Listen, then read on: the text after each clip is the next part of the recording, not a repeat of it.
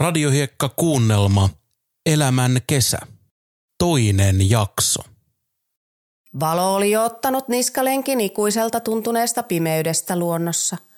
Ja hyvää vauhtia kirkkaus valtasi alaa, myös Simon mielessä. Vanhalla uskollisella Volvollaan hän nyt kiipesi ylös Suomineidon lanteita Inkerikeiju seuranaan. Helsinki, Forssa, Humppila, Huittinen, Harjavalta. Ajaminen alkoi jo väsyttää miestä. Pitäisi löytää joku majapaikka. Niin pitäis. Onhan tässä jo ajettu. Hei, tuossa on jonkun leirintäalueen tyyppinen paikka. Totta tosiaan. Leirintäalueen tyyppinen paikka.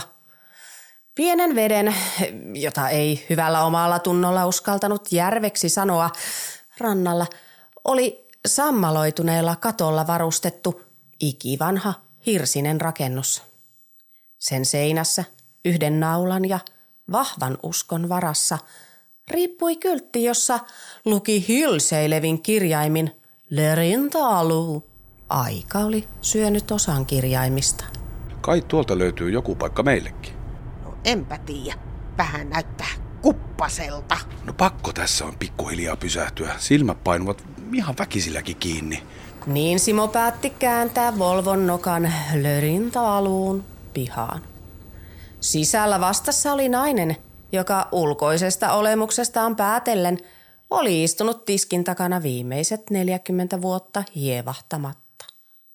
Kannattaako tänne jäädä?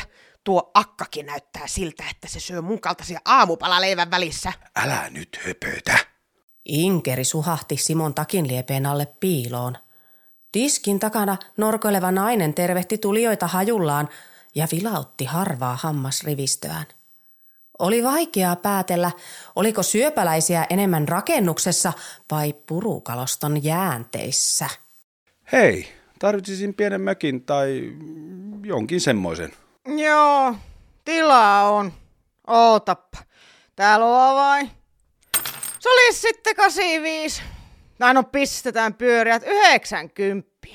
Oho, täällä on lähes hotellin hinnat. No huoltorakennuksen käyttö kuuluu hintaan. Ja tikkatauluakin saat käyttää. Sulkapalloverkkoa saa käyttää kympin lisämaksusta. Öö, ei taida olla tarvetta sille sulkapallolle. Missähän se huoltorakennus on? No me tuosta nurkalta oikealle ja Lammenrantaan päin. Siellä on sitten ollut norua ja jalkasientä, että läpärit tosiaan hyvä pitää jalas. Niitäkin saa kans kympillä tästä vuokrata. Öö, tuota, joo. Otan sitten semmoiset myös.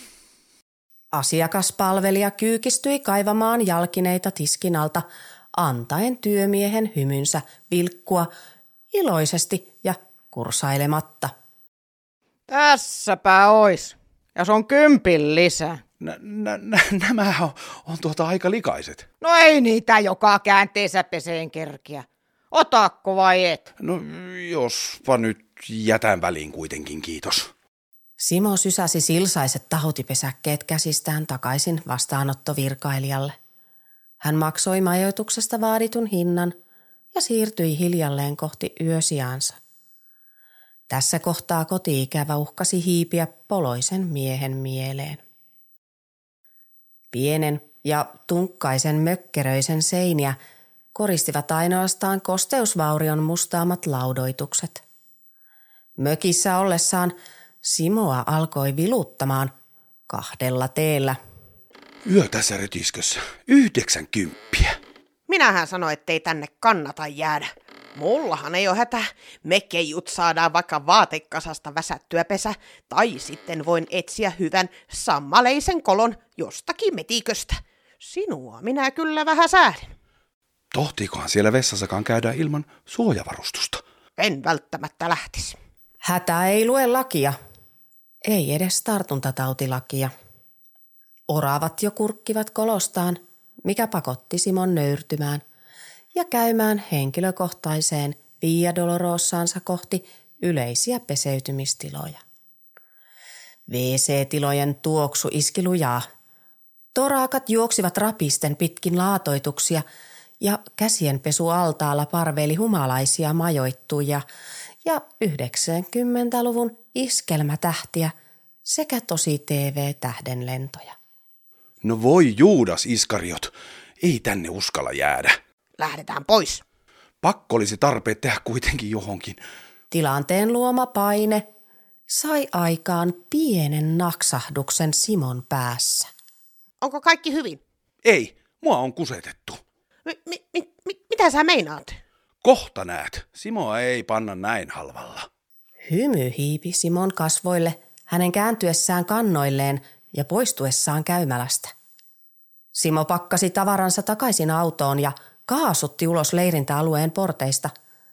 Ennen sitä hän kuitenkin antoi suolensa ja rakkonsa tyhjentyä yrityksen palautelaatikkoon Inkerin estelyistä huolimatta.